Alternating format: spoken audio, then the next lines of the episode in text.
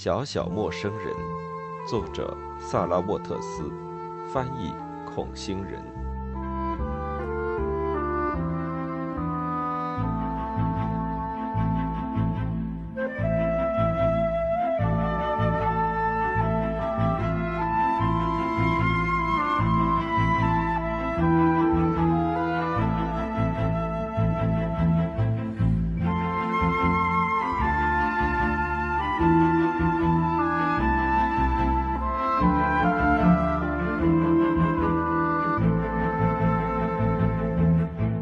第十章，卡洛琳和我确定恋爱关系之后，又过去了三四个星期。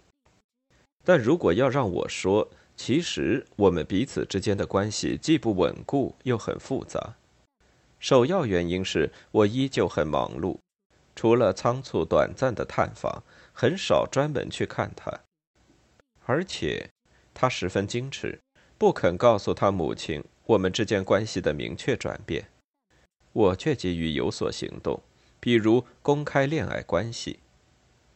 他觉得母亲身体仍然不好，这消息只会让他担心。他向我保证，他会在合适的时候告诉他，但那一刻却迟迟没有到来。那几周里，我拜访庄园时，常常感觉希望渺茫，只是陪着两个女人坐在小客厅里喝茶。干巴巴的聊天，就好像什么也没有真正改变过。但是，当然，一切都发生了变化。有时这些访问实在让人难以承受。我现在经常想起卡罗琳，我凝望着她结实、棱角分明的脸，不敢相信我一度认为她不好看。有时，我们的眼睛会在茶杯上方相遇。他的目光仅仅一瞥，就能让我像木柴般燃烧起来。有时我要告辞，他会送我走到车边。我们沉默地穿过宅子，穿过一间间阴暗的房间。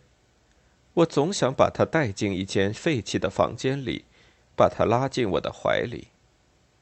我这样做过几次，但每次他都放松不下来。他抵抗着我，偏过头去。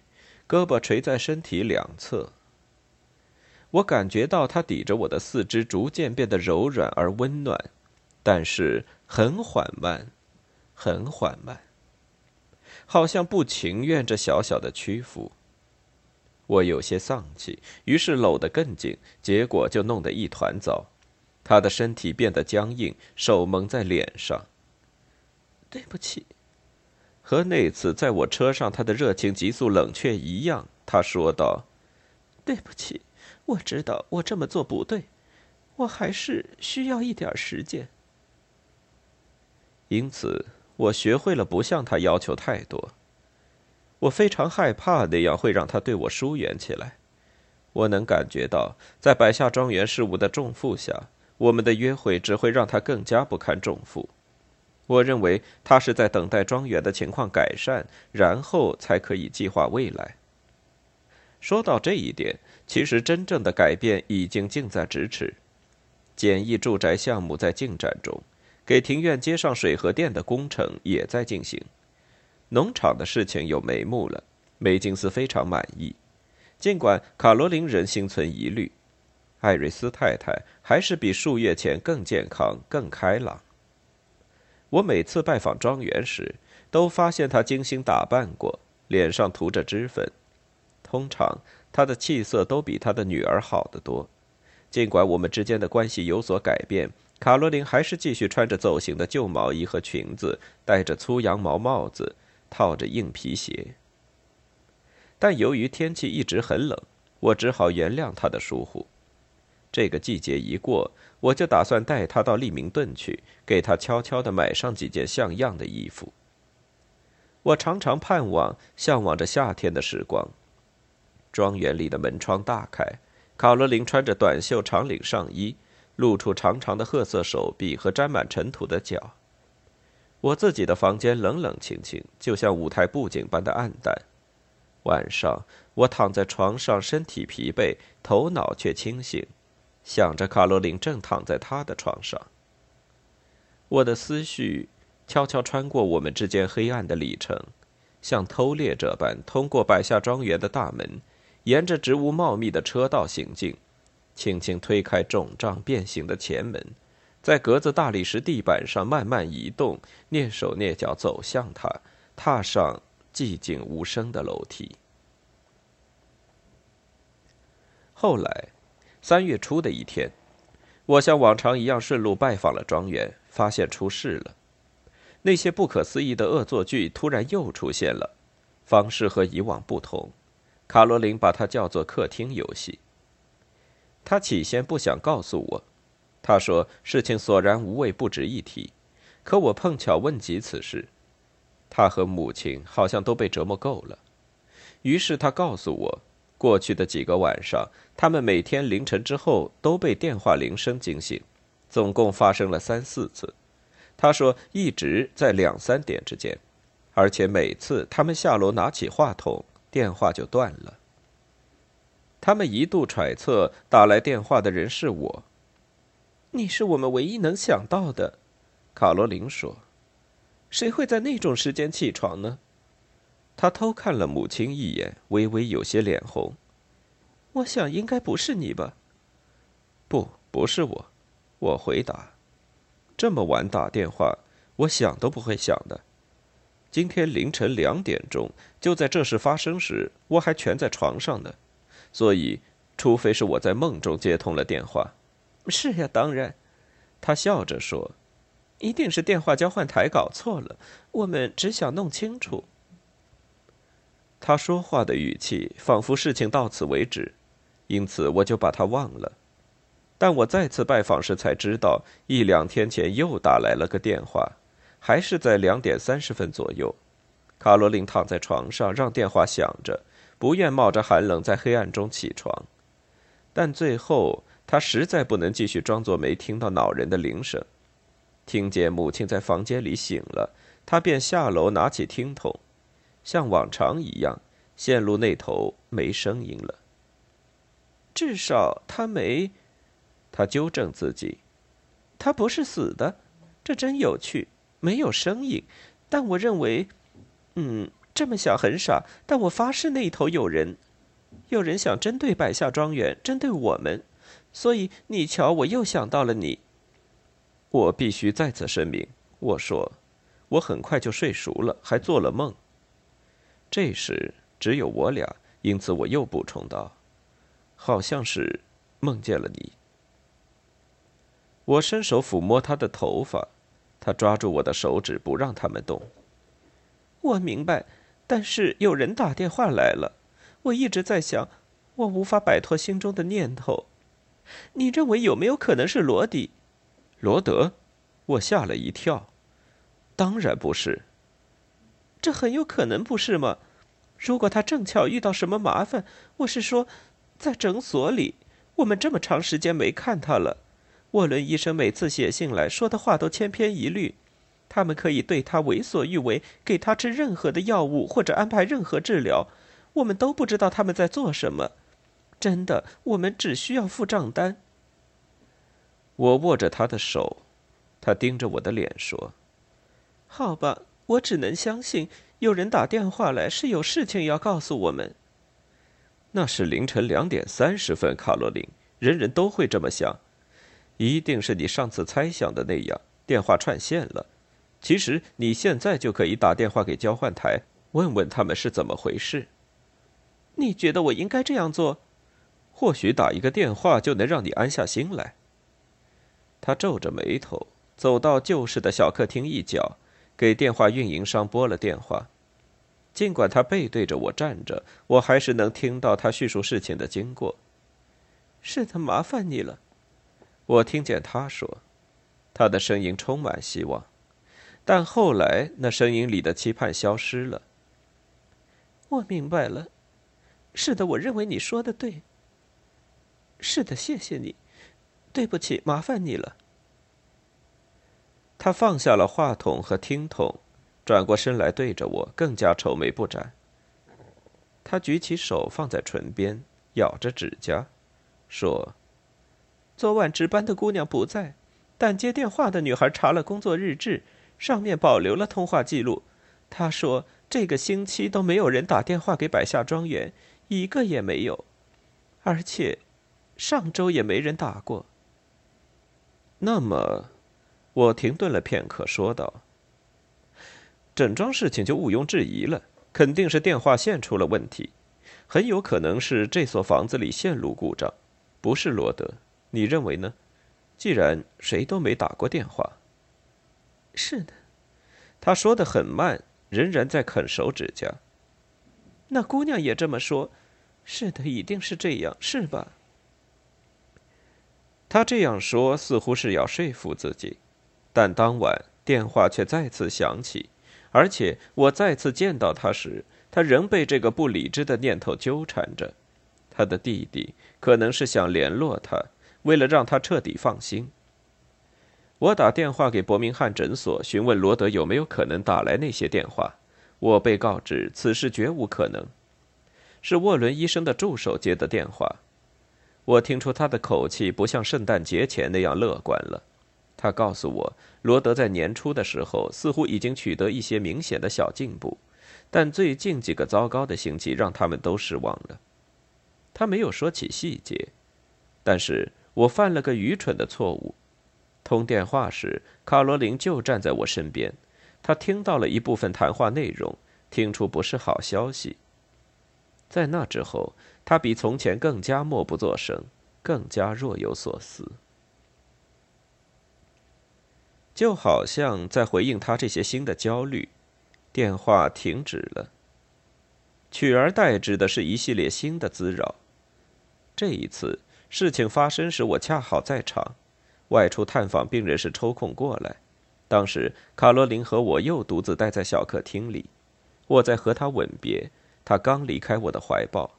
这时门开了，我们都很惊讶。贝蒂进来，行了个屈膝礼，接着问道：“有什么事需要他？”你是什么意思？卡罗琳慌张的问道，声音尖利，向后梳着头发。林森想过了，小姐。哦，我没有拉铃，肯定是我的母亲想叫你。贝蒂一脸迷惑。夫人在楼上，小姐。是的，我知道她在楼上，但是小姐是小客厅的铃在响，这不可能，怎么会呢？我没有拉铃，法拉第医生也没有。你认为铃会自己响吗？就也许是我母亲在找你。贝蒂眨着眼睛，疑惑的退了出去，门关上了。我盯着卡罗琳的眼睛，抿着嘴，差点笑出来，可她没有回应我的微笑。他转过身去，好像很不耐烦，然后他咬牙切齿的说道：“真可恨，我受不了了！这些鬼鬼祟祟的事情，就像是猫干的。”猫，我被这个比喻逗乐了。我拉住他的手，把他拉回身边，到这儿来，小猫咪，漂亮的小猫咪。住手！看在上帝的份上，贝蒂会过来的。好了。贝蒂是个乡下姑娘，她很了解鸟儿、蜜蜂和猫咪，而且你也知道解决方案，是不是？嫁给我，下周，明天，只要你喜欢，然后我就可以吻你了，让看到的人通通见鬼去。小贝蒂会比以前更忙碌，早晨还要把鸡蛋和熏肉端到我们的床边，让我们每餐一顿。我仍然微笑着。可他却扭过头来，神情古怪。他说道：“你是什么意思？我们不会，我们不会就住在这儿是吧？我们还从来没有讨论过婚后具体的共同生活。我理所当然的认为我会和他一起住在庄园里。我不像刚才那样自信了。呃，为什么不呢？我们总不能抛下你母亲，对吗？”他皱着眉头。那你怎么经营诊所呢？还有你的病人，我以为……我笑了。难道你想和我一起住到里德克特，住在吉尔医生那可怕的老房子里？不，当然不。好吧，我们已经找到了解决方案。我会继续在镇子里经营诊所，也许会和格雷厄姆一起开设夜间服务。我不知道，一切都会改变。反正七月份新的公共医疗卫生服务体系就要实施了。但是，你从伦敦回来时，他说：“你告诉我你可能会去那里工作。”他的话让我感到很奇怪。我已经忘了这事。我去伦敦的旅程似乎已经过去一个世纪了。爱上他之后，我把整桩事情忘了个精光。我不在意地说：“哦。”我现在没有认真考虑这件事。七月所有的事情都会变，可能会有很多职位，也可能什么职位也没有。什么职位也没有？那我们究竟怎么离开呢？我有点惊讶。我们真的必须要离开吗？我想，他十分不安，说不下去了。我又拉过他的手说：“你瞧，不用担心。”我们结婚后可以慢慢安排所有这些事，结婚是最重要的一件，对吗？这是我们最盼望的一件事。他说：“是的，当然是。”我把他的手放在唇边热吻，然后戴上帽子走向前门。我在前门又看见了贝蒂，他正走下楼梯，比刚才更疑惑，还有些恼火。艾瑞斯太太在他的卧室里睡得很熟。因此，不可能是他在叫女仆。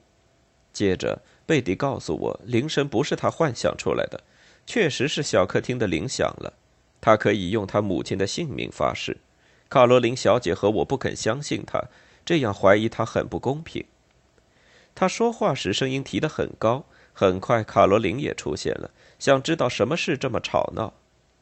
我很庆幸能够脱身，留下他俩来讨论这事。并很快将此事置之脑后。但是，这个周末我又来到庄园时，卡罗琳说，庄园成了一所疯人院，铃声有了神秘莫测的生命力，每一个钟点都会响。贝蒂和可怜的贝兹利太太只好不停地从一个房间奔走到另一个房间，询问是否有人需要他们。卡罗琳和他的母亲快发狂了。卡罗琳检查了地下室分线盒里的线路，没有发现任何问题。似乎有个小淘气鬼在那儿捣蛋，他对我说：“带我下到拱廊。”他弹奏电话线来折磨我们，也不可能是家鼠或田鼠。我们设了陷阱，但一无所获。我看了看出问题的分线盒，我小时候就认为这是一个盛气凌人的装置。所有的线路像是房子的神经系统，经过上面房间的管道和通道，都钻进了那里。我凭经验知道，这些线路并不十分灵敏，有时人们必须使足力气拉铃，铃声才会响。所以，卡罗琳的解释让我目瞪口呆。他给了我一盏灯和一把螺丝刀。我在分线盒里摆弄了一会儿，发现里面的机械装置很简单。没有拉得过紧的线路，而且和卡罗琳一样，我也没有发现任何故障。我只能有些不安地想象这几个星期来女士们听到的吱吱嘎嘎声。我还想起了下线的沙龙客厅天花板、扩大的积水面积、肿胀变形的砖块。我没有对卡洛琳说起这些，但我很清楚，百下庄园已经到了崩溃的边缘。一处残损就能引起另一处的残损，宅子的败落让我比之前更加沮丧，心里空落落的。与此同时，铃声仍然无休无止，让人发疯。卡罗琳厌倦极了，终于用一把电线钳子报废了分线盒。从此，每次他或他的母亲需要贝蒂时，就只能走到佣人楼梯上大声喊他。有时他们干脆继续下到厨房，自己做家务琐事，就好像他们压根儿没有仆人一样。但房子并没有轻易就范。又一个星期过去，一个新的麻烦出现了。这一次问题出在宅子里一个维多利亚时期的古旧通话管上，它是十九世纪八十年代安装的，以便保姆和厨师通话。他从三楼的育婴室直通下来，连接到厨房里的一个小象牙话筒上。话筒末端是一个口哨，用一根细细的铜链紧紧扣住。当通话管的另一端向管子里吹气时，它就会响。卡罗琳和罗德里克早已长大成人，通话管很长一段时间都没有实际使用过。战争一开始，育婴室就被改造过。艾瑞斯太太让驻扎在庄园里的军队长官住在这里。总之，通话管已经在那里放了十五年，安静无声，积满尘土，无人打扰。然而，最近贝兹利太太和贝蒂却向卡罗琳抱怨说，那个废弃的话筒开始发出令人毛骨悚然的短暂哨声。一两天之后，我亲自去了厨房，以查看究竟。我从贝兹利太太那里听说了详细情况。她说，起初他们听到口哨声，但想不出是什么声音，声音一直很轻。后来，很轻，她说，然后突然爆发。开始鸣叫，这么说吧，就像一只烧开的水壶发出的声音。他俩疑惑的猜想，是不是中央供热管道的丝丝漏气声？但是有一天早晨哨声非常清楚，肯定不会听错，它是从哪里发出的？贝兹利太太当时一个人在厨房里，正在把面包放进烤箱，突然刺耳爆炸声让她一惊，手腕也被烫伤了。他一边说，一边给我看手腕上的水泡。其实他还不知道通话管是做什么用的。他在百下庄园待的时间不长，没见过人们使用这个精妙的装置。他一直以为，失去光泽的话筒和口哨是电器的一部分。而贝蒂已经搞清楚通话管是什么，向他做了解释。